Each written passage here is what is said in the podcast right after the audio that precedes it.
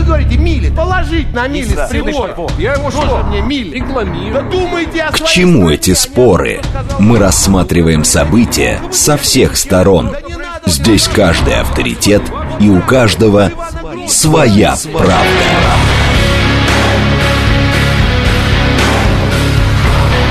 Актуальные темы и экспертные мнения, дискуссии в прямом эфире и голосование в телеграм-канале «Радио говорит МСК». Своя правда. Программа предназначена для лиц старше 16 лет. 17.06, столица, радиостанция «Говорит Москва». У микрофона Евгения Волгина. Мы с вами продолжаем. Это программа «Своя правда». И говорить мы сегодня будем о роли России на постсоветском пространстве. Любопытный, ис- любопытное исследование в ЦИОМа, а, из которого следует, что а, большинство граждан России, 80%, считают, что Россия должна выступать в качестве гаранта мира и стабильности на территории бывшего Советского Союза. В 1993 году ту же позицию занимали 65% респондентов. Среди тех, кто не согласен, 14%, 10% было в 1993 году. Затруднились с ответом 6%, в 1993 году 25%, то есть 30 лет прошло. При оценке роли России на пространстве бывшего СССР 52% респондентов считают, что Россия заботится о поддержании порядка на этих территориях. Еще 26% граждан отметили, что Россия ведет собственную политику, не вмешиваясь в дела других государств данного региона. И только 11% граждан России ответили, что Россия ведет имперскую политику и представляет угрозу суверенности других государств постсоветского пространства. 15% граждан России находят отношения между Россией и другими республиками бывшего СССР дружественными, 11% называют добрососедскими, 21% считают их спокойными и нормальными. У нас в телеграм-канале Радио говорит МСК. Латиница в одно слово набирайте большими буквами, сразу попадаете к нам в официальный телеграм-канал радиостанции «Говорит Москва». Опрос сейчас начался. Какой, с вашей точки зрения, должна быть политика России в отношении постсоветских стран? А, действовать жестче, выдвигать требования, спрашивать результат, оказывать этим странам больше безвозмездной помощи. И от России сейчас мало что зависит на постсоветском пространстве. Голосование пошло. Артем Туров с нами, заместитель председателя Комитета Госдумы по делам СНГ, евразийской интеграции, связям с соотечественниками. Артем Викторович, здравствуйте, слушаю вас. Здравствуйте. Скажите, пожалуйста, что показал вот этот опрос э, в ЦИОМа, то есть там сравнивали, э, каковы настроения в течение вот 30 лет? Это все-таки новое поколение выросло уже.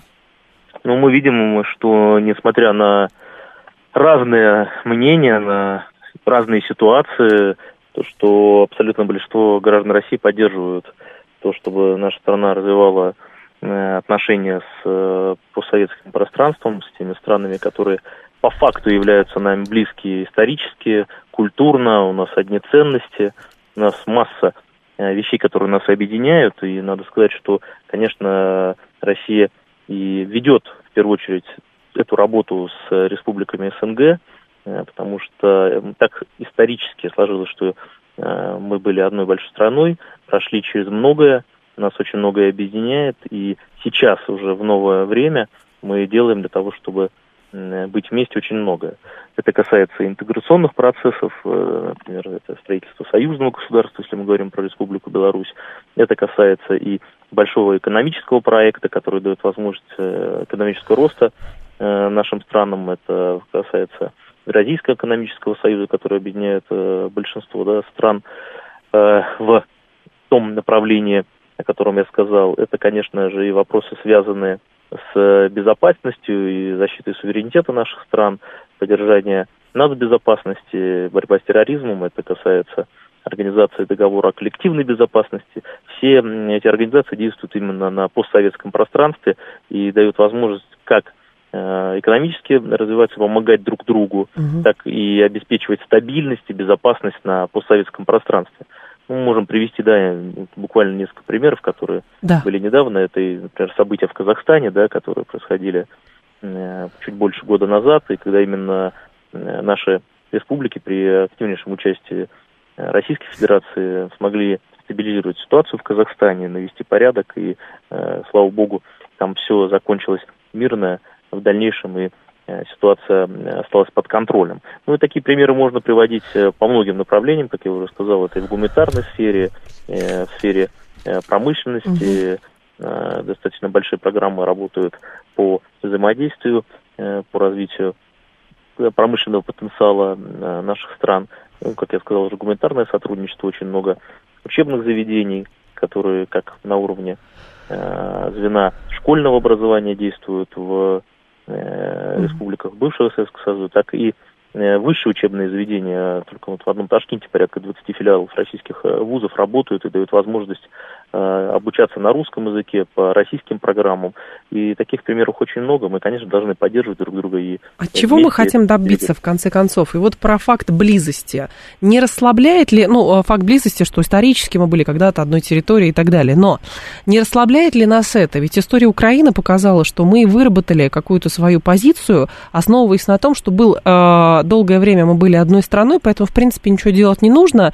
И фактически пустили ситуацию на самотек. И допустили, допустили, что туда пришли силы, которые а, взрастили враждебный нам режим. Вот в чем дело. Поэтому факт близости уже 30 лет прошло, это довольно много. Есть много других заинтересантов в том, ну, давайте как... в первую очередь говорить, да. что все эти страны суверенные, независимые. Мы на добрососедских отношениях выстраиваем наше взаимодействие. Угу. А ситуация на Украине, ну, мы здесь, можно сказать, что это не Россия допустила.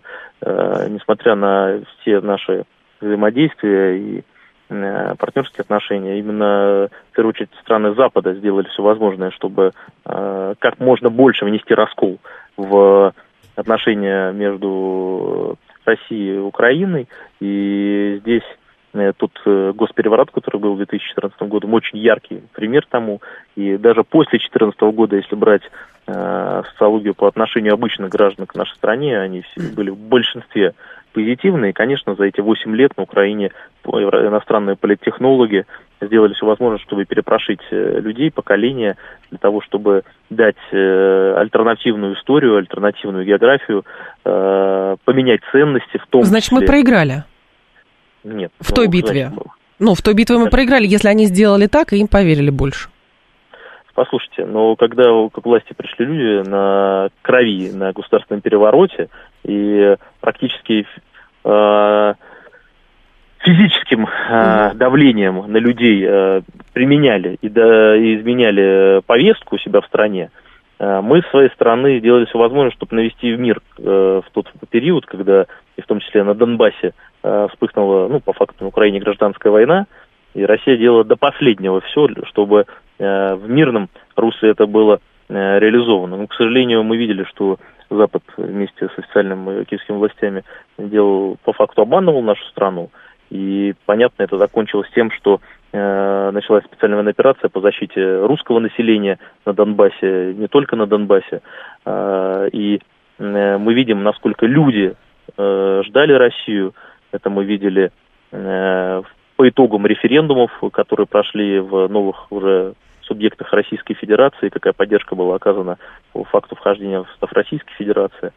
А, но это исключение. А, мы видим, что э, если мы берем э, наши постсоветские республики, у нас выстроены четкое взаимоотношения, в первую очередь как раз э, в рамках ОДКБ, где Украина как раз не принимала участие, а если брать основные республики, да, постсоветского пространства и Казахстан, и Армению, и Кыргызстан, другие, мы очень активно выстраиваем работу как э, вот по линии безопасности, работая по ДКБ, так и по линии парламентской. У нас действует парламентская ассамблея у ДКБ, которая как раз и формирует модельные законы, в том числе по защите исторической памяти, в том числе по борьбе с экстремизмом, в, том, э, в точке зрения борьбы э, там, с э, переписыванием истории. Это мы все делаем сейчас, понимая, что э, неправительственные организации, которые очень активно э, действуют, э, понимая, что ряд западных стран пытается оказать э, давление на э, такой первый пояс вокруг нашей страны. Конечно,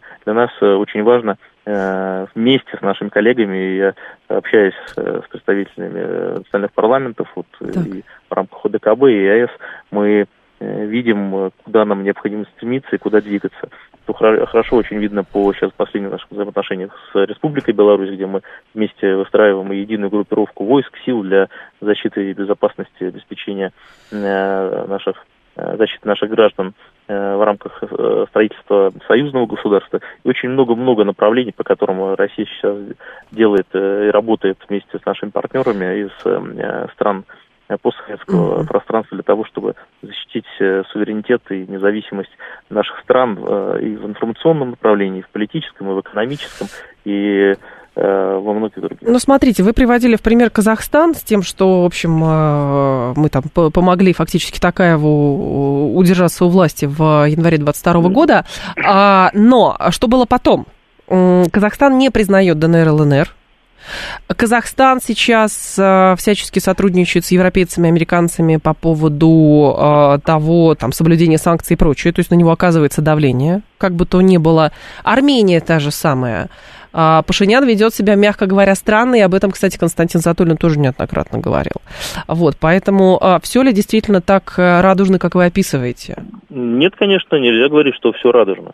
Я говорю, что мы выстраиваем отношения, и здесь, если брать Казахстан, тут не только Россия, а и другие страны-участницы ДКБ принимали участие в операции. И самое главное, что был э, наведен порядок и стабильность. Это очень важно, потому что у нас практически с Казахстаном самая э, большая граница. Э, и напряжение или нестабильность в одной из э, республик наших партнеров, mm-hmm. это нестабильность в том числе и для Российской Федерации. Конечно, есть вопросы, которые вызывают э, правильные э, возмущения и у наших коллег, и э, у наших граждан, угу. но мы делаем с своей стороны все возможное для того, чтобы стабильно с нашими партнерами работать и выстраивать долгосрочные отношения. Угу. Понятно, что мы не можем, как я еще раз скажу, это суверенные страны, мы не можем да, запретить общаться с другими э, государствами это их... Э, Нет, зачем так линейно? Зачем так линейно? Просто можно выстраивать, наверное, условия взаимодействия, э, диктовать несколько иначе, а нежели как это происходит сейчас, Слушайте, ну, если, по сути, диктуем, это не, я еще раз говорю, мы с уважением относимся к странам. Диктует у нас одна страна, это Соединенные Штаты Америки и э, другие ряд стран, которые э, по факту относятся к своим союзникам как э, к, к вассалам. Мы видим, как Европа да, сейчас ведет себя, делая с точки зрения там, экономики э, Пелецук, на котором Артем Викторович, сидит. а может это судьба вот. этих государств такая, что они все равно должны быть в подчинении к суверену? Ну, по факту. В Советском Союзе же так и было ну, я имею в виду, хорошо, постсоветские страны, если хотите, а, были в подчинении, были в подчинении, а, в, соответственно, там, сейчас, э, да, это суверенное государство, но по факту, а, как бы, вли, в, зависимости от никто не, отмечает, не, не исключает. И если они не будут зависимы слишком сильно от нас, их просто сделают зависимыми более, более серьезно от других. Вот и все. Я считаю, что наша внешняя политика в этом правильно, правильно выстроена.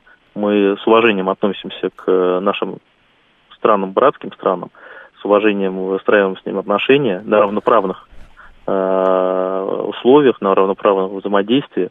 И мне кажется, это правильно с уважением относиться к тем, кто рядом с нами.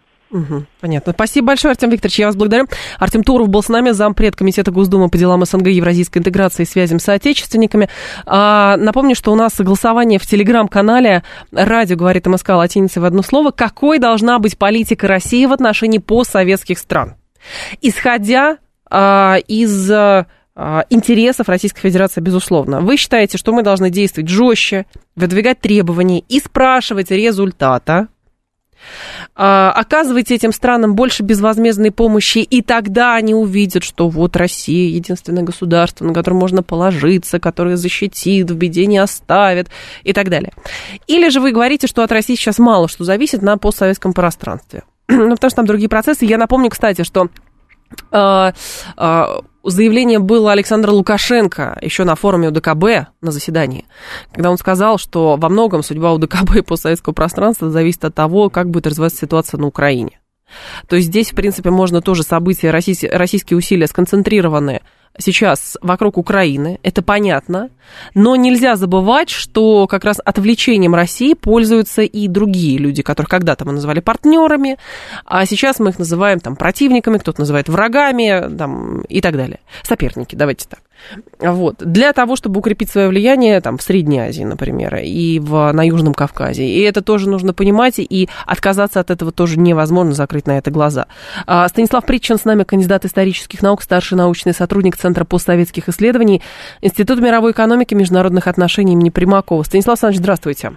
Здравствуйте. Станислав Александрович, вот интересно, что большинство граждан России считает, что Россия должна выступать гарантом мира и стабильности на территории бывшего Советского Союза. Это опрос в ЦИОМа. А интересно, как Россию воспринимают на постсоветском пространстве? Это вот можно какой-то единый портрет России а, в этих странах создать? Что это такое? Чтобы понимать, какие процессы там происходят. Ну, на самом деле, единого постсоветского пространства нет, и специальная военная операция на Украине, она еще более поляризовала эту ситуацию, да, то есть у нас есть страны Центральной Азии, у нас есть Южный Кавказ, и у нас есть э, страны Восточной Европы. Вот с, среди стран Восточной Европы, наверное, у нас из союзников осталась только Белоруссия, которой отношения более-менее предсказуемые и понятные, да, и это и союзническое государство, это и член ОДКБ, это и член Евразийского экономического союза. И мы не раз поддерживали Белоруссию в сложных ситуациях. А, несколько по-другому ситуация выглядит а, в той же Центральной Азии и на Южном Кавказе. На Кавказе просто слишком много внутренних конфликтов, и Россия, как, а, как правило, выступает в качестве медиатора конфликта, особенно вот по uh-huh. Нагорно-Карабахскому противоречию между Арменией и Азербайджаном. А, быть посредником это не всегда а, быть позитивным игроком для всех а, участников этого конфликта, потому что каждая из сторон, к сожалению, ожидает, что Россия будет занимать более про позицию более выгодную той или иной стороне. Соответственно, любые нейтральные шаги порой воспринимаются как э, э, тот факт, что Россия что-то не доделала. Хотя угу. по факту мы видим, что только благодаря участию России удавалось э, стабилизировать ситуацию и пере, переводить ее из конфликта. Это было и в 16 году, и в 94 году, когда Первая Карабахская война была. Так это происходит и сейчас, только благодаря России удалось э, найти формулу э, в виде трехстороннего заявления э, и при, при подписании с участием Владимира Путина в ноябре 2020 года. В Центральной Азии ситуация тоже м, такая вот не совсем однозначная, потому что с точки зрения реальной политики мы реально являемся главным гарантом безопасности. Угу. Будь то Афганистан, мы все видели, как и члены УДКБ, и не члены УДКБ совместно принимали шаги по учениям, по активизации сотрудничества на случай, если ситуация в соседнем Афганистане выйдет из-под контроля. Прошлогодние январские события в Казахстане также показали, что УДКБ – это реальная сила, и Россия выступает в качестве ключевого гаранта безопасности. И тогда только благодаря подключению миротворческой миссии УДКБ удалось в Казахстане ситуацию достаточно в сжатые сроки стабилизировать и привести в конституционное русло.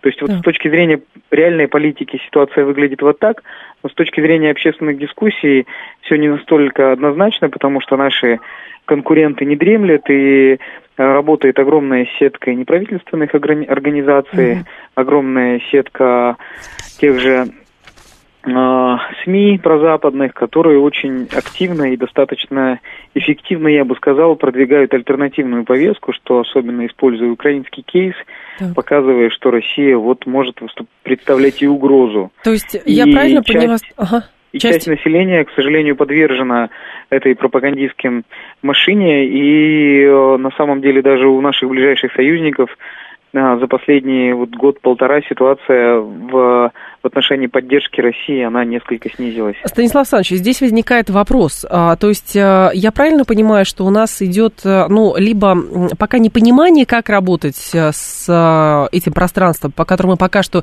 до сих пор называем постсоветским пространством, и мне кажется, немного находимся в довольно уязвимой позиции, говоря, что фактически это бывшие наши соседи мы были в одном государстве, и поэтому они никуда не денутся.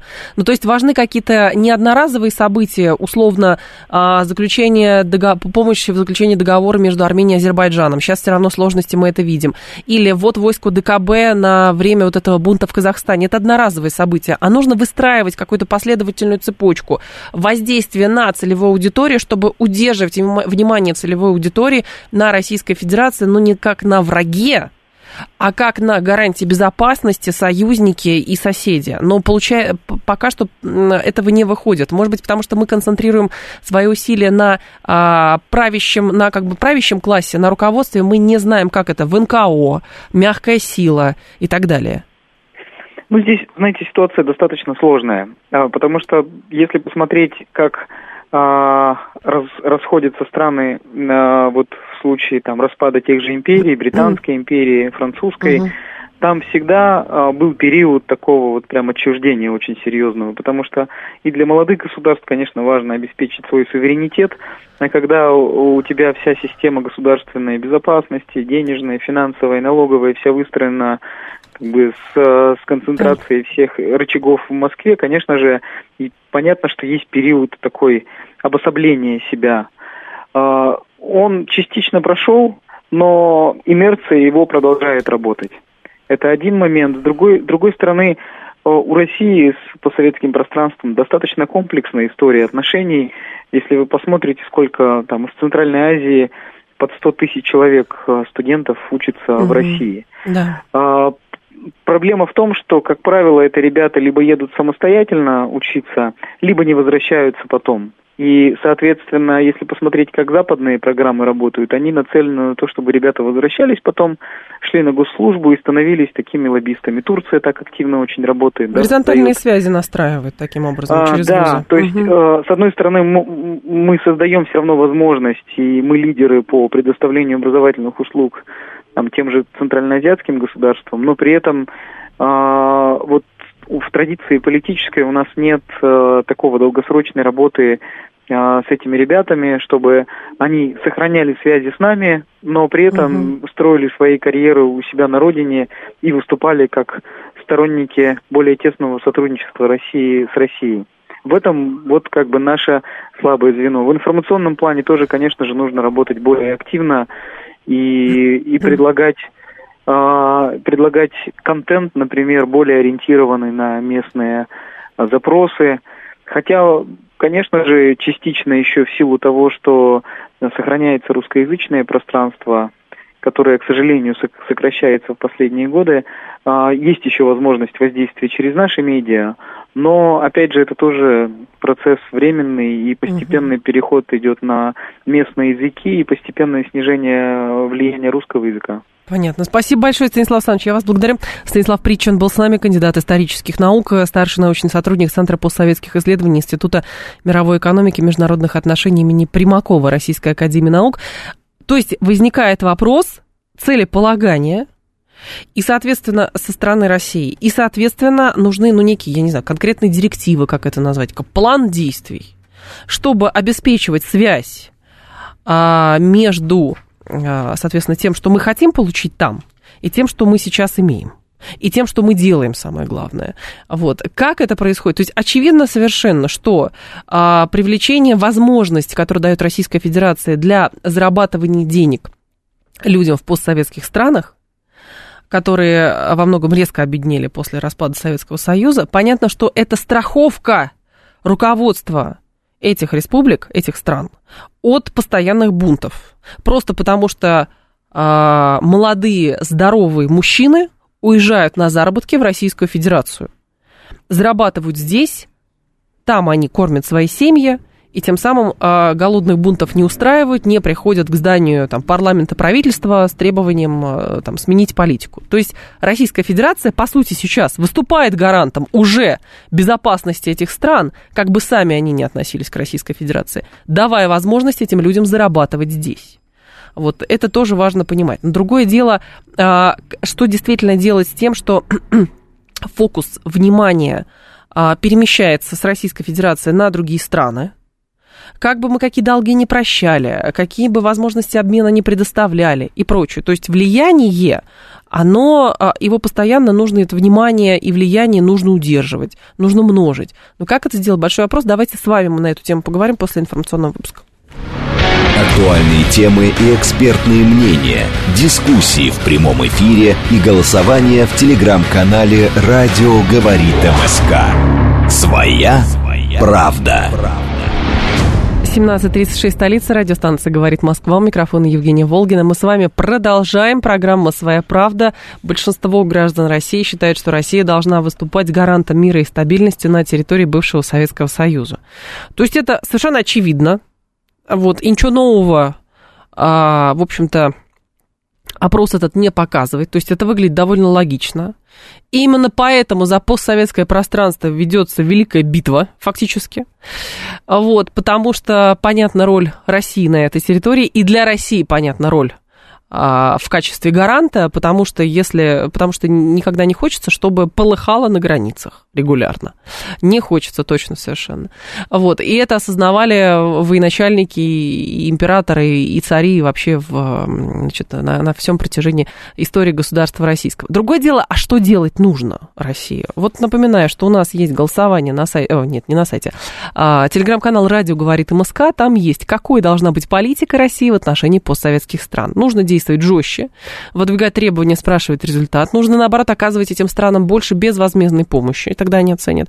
И вы говорите, что от России сейчас мало что зависит на постсоветском пространстве. 7373948, телефон прямого эфира. Ваши аргументы я готова выслушать.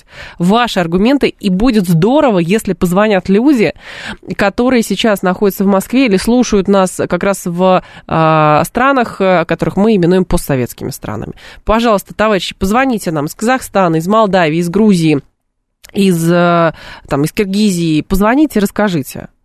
Как воспринимается Российская Федерация и что, с вашей точки зрения, нужно делать Российской Федерации для того, чтобы это был для России пояс безопасности, а не пояс опасности? А вот, потому что э, мы знаем, что у нас очень много денег тратится на то, чтобы там в Киргизии школы открывались.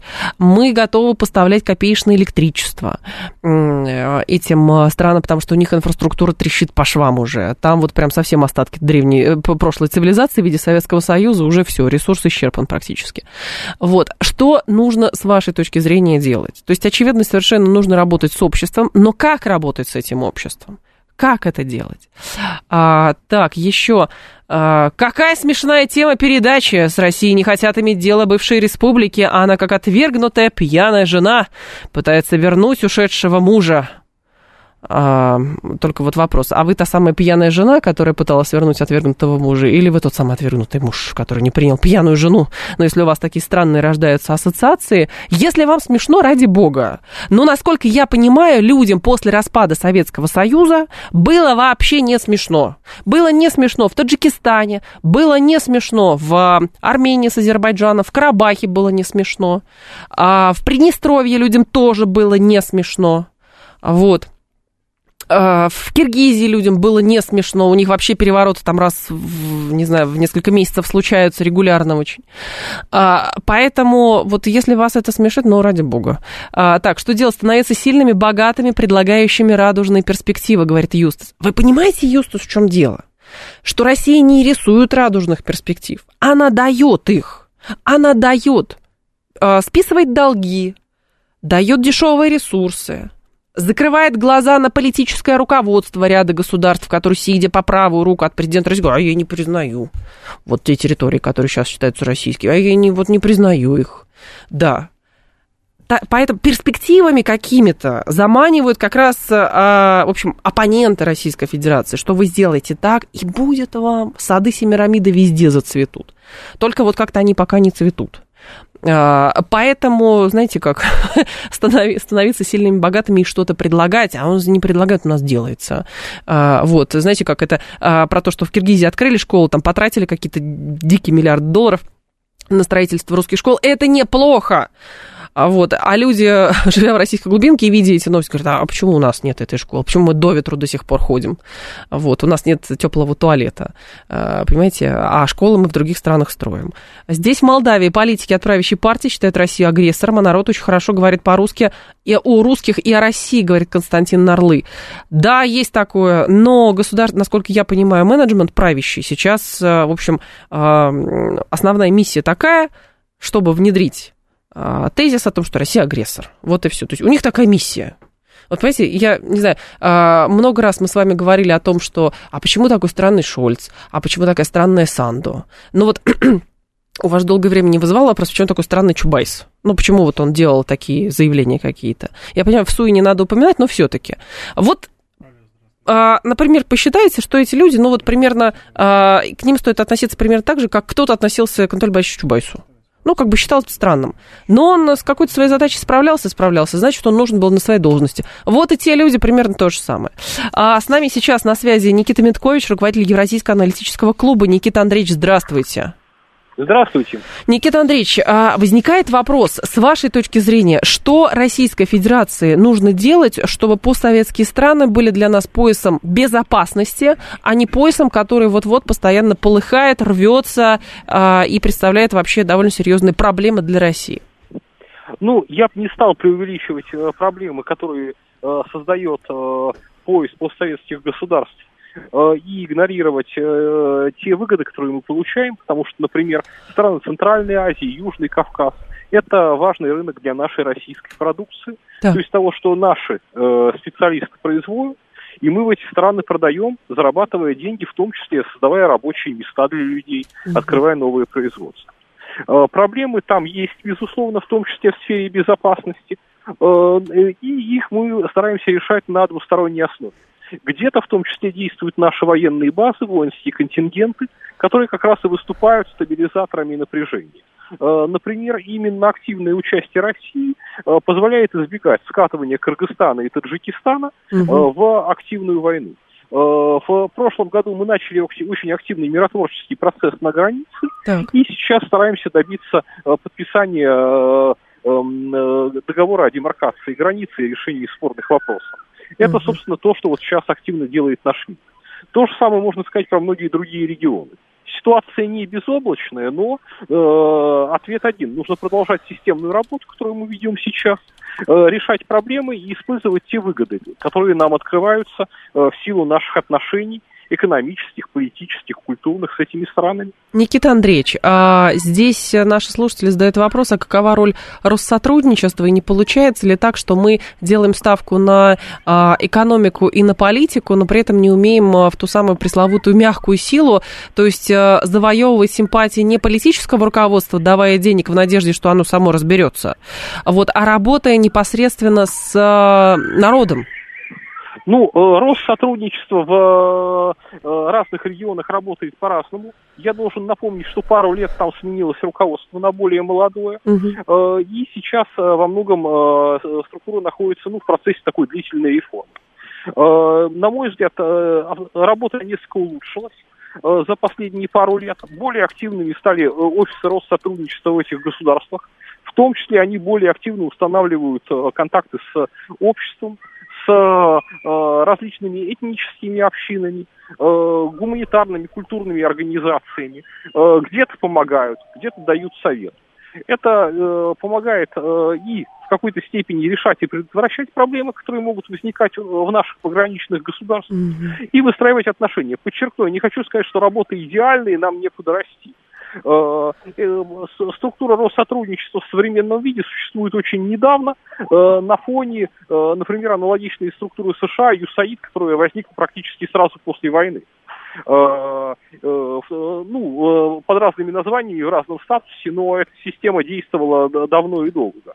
Угу. Мы, мы сейчас вот вырастили первое поколение специалистов в этой сфере, они учатся в том числе на своих ошибках, что-то получается, что-то нет, но я бы не стал говорить, что вообще все плохо, ничего не делается, и что-то нужно кардинально менять. Работать нужно, понимать, где мы делаем э, хорошо, где мы делаем плохо, угу. учиться на ошибках и на победах. Ну, это вообще называется жизнью. Никита Андреевич, а, но здесь а, любопытный момент а, возникает.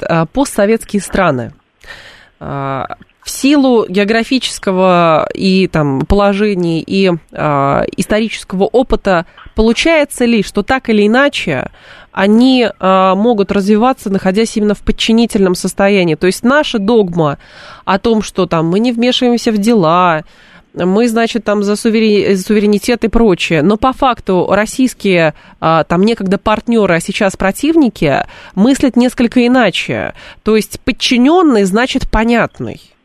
Можем ли мы а. развивать с ними сотрудничество, как раз э, декларируя вот эту суверенитизацию и право выбора для этих стран? Э, во-первых, я бы не стал э, огульно, как это сделали вы, называть наших соседей, бывших партнеров по Советскому Союзу, нашими противниками. Я не про них говорила. Я не про них а... говорила, я говорила про страны Запада. Ну, смотрите, э, я не считаю, что речь должна обязательно идти о подчиненном положении в чистом виде. Потому что, понимаете, если мы берем какую-то территорию в подчиненное положение, Мгм. фактически делаем ее своей частью, это мы принимаем на себя все обязательства перед собственным Есть населением, такое, да, есть включая, такое. включая социальные гарантии. По, по совершенно очевидным причинам мы не хотим э, выплачивать все пособия и пенсии там э, за Армению или за Казахстан. Мгм. Э, Поэтому у нас есть определенные границы в нашем сотрудничестве. Э, Мы помогаем им, например, обеспечивать безопасность за счет наших военных баз. Э, по- Получаем в ответ определенную э, экономическую, э, экономические возможности, тот же самый рынок сбыта для наших товаров, Так, определенное политическое сотрудничество. Опять-таки используем выгоды от нахождения наших военных баз. Как далеко мы в этом должны заходить, должно определяться для каждой страны по отдельности. То есть с кем-то имеет смысл углублять сотрудничество, как у нас сейчас в Беларуси. По сути, мы сейчас постепенно, поэтапно выстраиваем единое э, Пространство, и, во всяком ага. случае, единое экономическое пространство. С кем-то имеет смысл, наоборот, э, придерживаться э, более удаленных отношений. Вот, например, Мгм. там с Молдовой у нас не очень хорошие отношения Да. сложились, сейчас напряженные, но там на э, территории непризнанного Приднестровья продолжает находиться наш военный контингент. Поэтому здесь более сложный момент. В каждом случае нужно выбирать свою линию поведения. Где-то, может быть, вести себя жестче, где-то учиться договариваться и лучше понимать проблемы на месте, чтобы правильно выстраивать дипломатическую линию. Э, Повторюсь, не все всегда хорошо получается. Мгм. Но это не повод э, бросать все, опускать руки. Нужно скорее учиться, делать выводы, Так. приступать к решению задачи еще раз и делать лучше. Понятно. Спасибо большое, Никита Андреевич. Я вас благодарю. Никита Миткович был с нами, руководитель Евразийского аналитического клуба. 7373948, телефон прямого эфира. Давайте с вами на эту тему а, поговорим. Разве 30-летний опыт взаимоотношений с нашими братскими соседями не показал, что метод пряника и самопожертвования не работает? Украину кормили как на убой. Что теперь? Может, пора уже наши интересы отстаивать без оглядки на братьев и заигрывания с ними? Ну, а как, Елена, в это... Во-первых, 30-летний опыт – это все-таки маловато, мне кажется. Вот, а, 30 лет это мало, хотя какие-то выводы сделаны. Но, а по факту действительно, а как вы э, представляете себе а, без оглядки на их интересы? Ну, если по факту, это да, это суверенное государство, так оно и есть. Они, конечно, во многом зависят от России, они зависят от западных, они от Китая тоже зависят, потому что большие всегда стремятся оказывать влияние на маленьких по-разному. Вот, это может быть метод кнута и пряника, это может быть метод убеждения, как угодно, метод постоянной помощи такое тоже было. Вот. Но вопрос, как удерживать эти страны в сфере а, своего влияния. Потому что для нас это безопасно. Вот и все. Для нас это так. Если это кому-то не нравится, ну простите. Никто не собирается, не провозглашает, а давайте восстановим Советский... Во-первых, нет тех самых советских руководителей, которые строили Советский Союз, поэтому по факту сейчас Советский Союз невозможен. Вот. Сейчас что-то другое, но не Советский Союз. Поэтому, если вы воспринимаете мои тезисы как призывы к тому, чтобы там вернуть, не вернуть ничего невозможно вернуть. Может, как по-другому построить, но вернуть невозможно. Сейчас принципиально другая ситуация. Вот. Но решать проблемы с этими государствами все равно нужно. Мы даже, понимаете, в том-то и дело, мы до сих пор даже не можем никак иначе их называть, нежели постсоветское пространство или там братские государства. Но братские у нас в основном, по-моему, воспринимались это Беларусь и Украина, э, как э, братские э, страны. Вот, а в основном это постсоветское пространство. Потому что иначе как-то мы их не назовем. Вот для нас это такое обобщение, оно удобно. Без оглядки это как США, жестко держать за горло и чуть ниже пояса, говорит Котофей. Они тоже по-разному умеют, Котофей. Делать конкурентоспособный, качественный потребительский товар, этого будет достаточно для мягкой силы. Ой, Сергей, ой, я вас умоляю. Хорошо, а как же, если вы про экономику, я вам э, другие параллели приведу. А как же политика санкций, торговых войн и протекционизма для того, чтобы твои товары были на рынке, а такие же или, может быть, даже более качественные товары конкурента на рынке не были? Потому что вам нужна постоянная прибыль. Поэтому просто так говорить, классно, я делаю лучше, приходи ко мне, не получится. Не получится, потому что есть ухищрения, как бы кого завлечь, привлечь и так далее. Чем кормили Украину? Кредит дали при Януковиче. Как странно, после э, слов кормили будут относиться к России, говорит Слава. Ну, а как говорить? Э, хорошо, оказывали посильную помощь.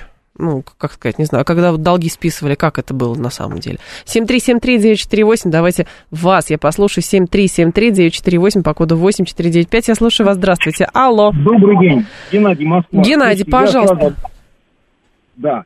Смотрите, я сразу говорю, я сторонник жесткой линии, это первое, да. Второе, э, Россию с колониальной страной, то есть, как бы, когда мы уходили оттуда, мы много чего оставили. Англия и Франция, когда уходила из Конго, там, из Индии, то есть, ну, там оставалось просто обычный сырьевой придаток. Мы им много оставили. И про это они забыли, да. А потом, вы вспом- вспомните Владимира Ильича Ленина, когда вот он говорил, да, там, Ага. э, в Киш- там, э, человек, хочу в Москву поехать, а ему возражает товарищ, говорит, дедушка Ленин хочет, чтобы ты оставался у себя в Кишлаке, чтобы проводил нашу политику. Поэтому студенты, которые здесь, вот мы сюда пытаемся их там привлечь, эту вот эту рабочую силу, которая остается здесь, они должны здесь не оставаться, они должны уезжать к себе и проводить нашу мягкую, жесткую, не знаю, какую политику. Горизонтальные да. связи, конечно, через образование это очень мощный ресурс, я согласна с Вот, вами. Да. А с ними по-другому. Вот я сразу говорю, почему сторонник жесткой линии, да? Да. Если взбрыкнули, сразу там э, Что? вплоть до э, Чего? ребята, ну, можно с нелегалами работать и вы- э, обратно туда, пускай там бузят, пускай там эти местные баи, там, понимают, да, что если не Россия, да, их быстро сместят, там Мгм. много охотников найдется на их места, да, то есть как бы там эти кланы и все такое прочее. Вот, к сожалению, в Казахстане вот этот лишний раз пример показал, да, то есть мы помогли, но нас, ну, не то, что он, ну, с нами так поступили не очень красиво, да. Говорит, ну вы же понимаете, ну пока, правда, Казахстан, ну пока, по крайней мере, сопротивляется, пока. Пока. Ну, слушайте, Пытается. знаете, так сопротивляется, ну, знаете, нет-нет, а сам туда навстречу Китаю, не знаю, кому он там бежит, Америке, то есть как бы ни да, ни нет, знаете, такая, такая политика двойственная. Поэтому вот я сторонник жесткой линии. Жесткой линии вы сторонник. А мне кажется, может быть, здесь дело, понимаете, в том, что мы тоже, ну, долгое время, правда, метались. Но вот у нас так было. То есть мы думали, что мы какие-то вот, не знаю, брошенные. Ну, это моя ассоциация, как, э, поправьте меня, если я не права, правда.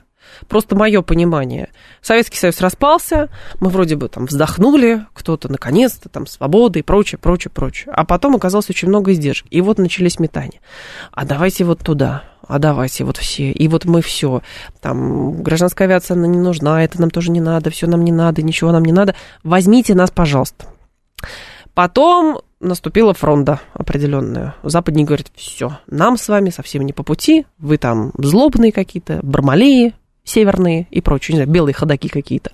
Поэтому нас с вами... И вот мы начинаем опять метаться. Да что ж такое-то? Да вот давайте с китайцами тогда, давайте еще с кем-то. И вот этот многополярный мир. прочее. А может быть, просто нам нужно осознать, что по факту Российская Федерация это мощное, самостоятельное государство. Если хотите, есть термин, кстати, очень пафосный, но все-таки северная цивилизация.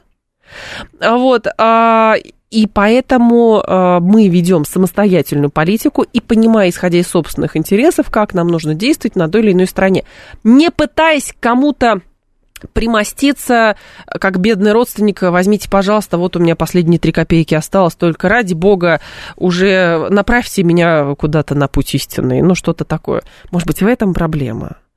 А В психологии есть такой э, термин э, синдром выученной беспомощности, э, когда обучают, что ты ничего не можешь. Сам. Вот ты ничего сам не можешь, только с кем-то. А история показывает, что, в общем-то, и можем, можем. Так, если конфликт на Украине будет затягиваться, Россия покажет себя колоссом на глиняных ногах, то многие дружественные страны будут потихоньку отползать от нее, переходить в разряд стран, так скажем, нейтральных, говорит Юстус. Если, Укра... если ситуация будет затягиваться. А где признаки того, что она затягивается? Вопрос. Вот. И где признак того, что Россия колосс на глиняных ногах? Если это написали в каком-нибудь американском вестнике, вот, то это еще не говорит о том, что это правда. Ну, как-то так. 7373948, я слушаю вас, здравствуйте.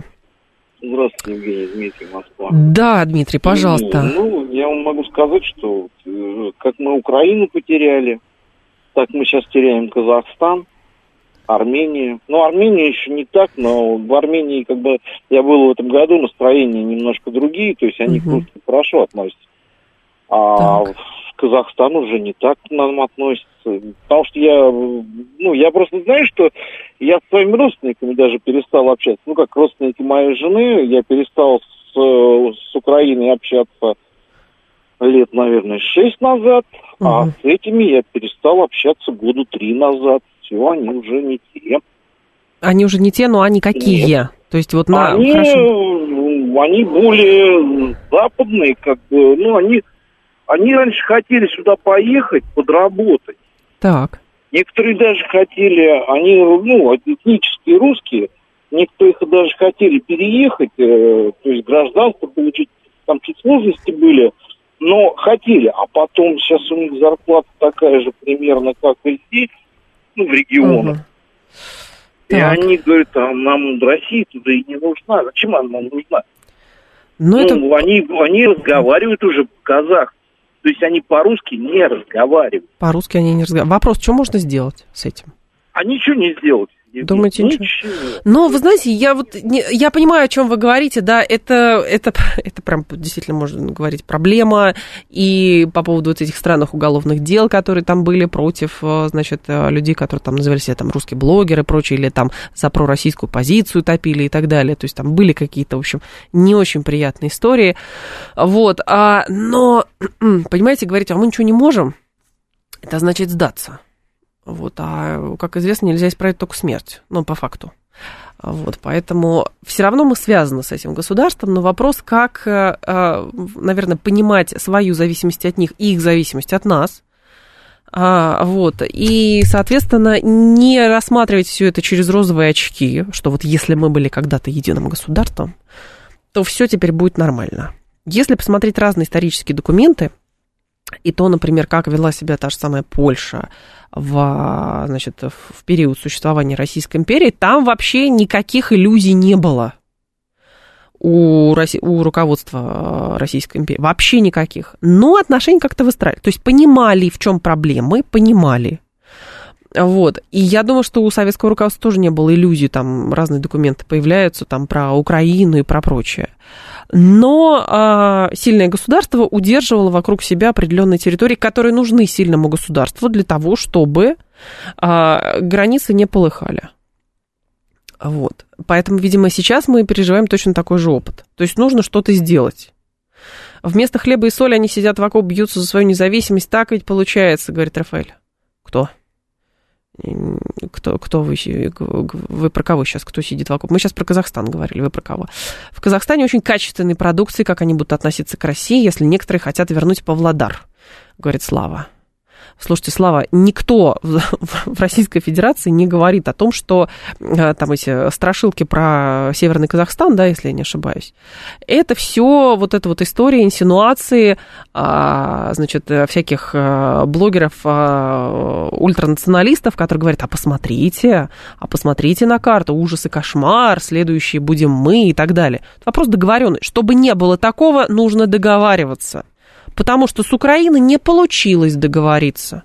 Пожалуйста, вот есть пример. С Украиной не получилось договориться. Поэтому часть территории, которая когда-то была украинской, теперь это территория российская. Нравится это кому-то, не нравится. Но с точки зрения как бы логики государства, это оказалось верным шагом. Ну, вот так. Итоги голосования какие у нас получаются?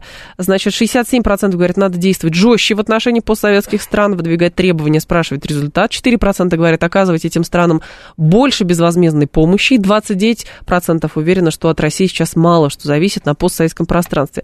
Мне что-то подсказывает, что мы к этим темам еще будем с вами возвращаться. Всем спасибо за внимание. Я с вами прощаюсь до завтра. В револьвере встретимся в 10 часов.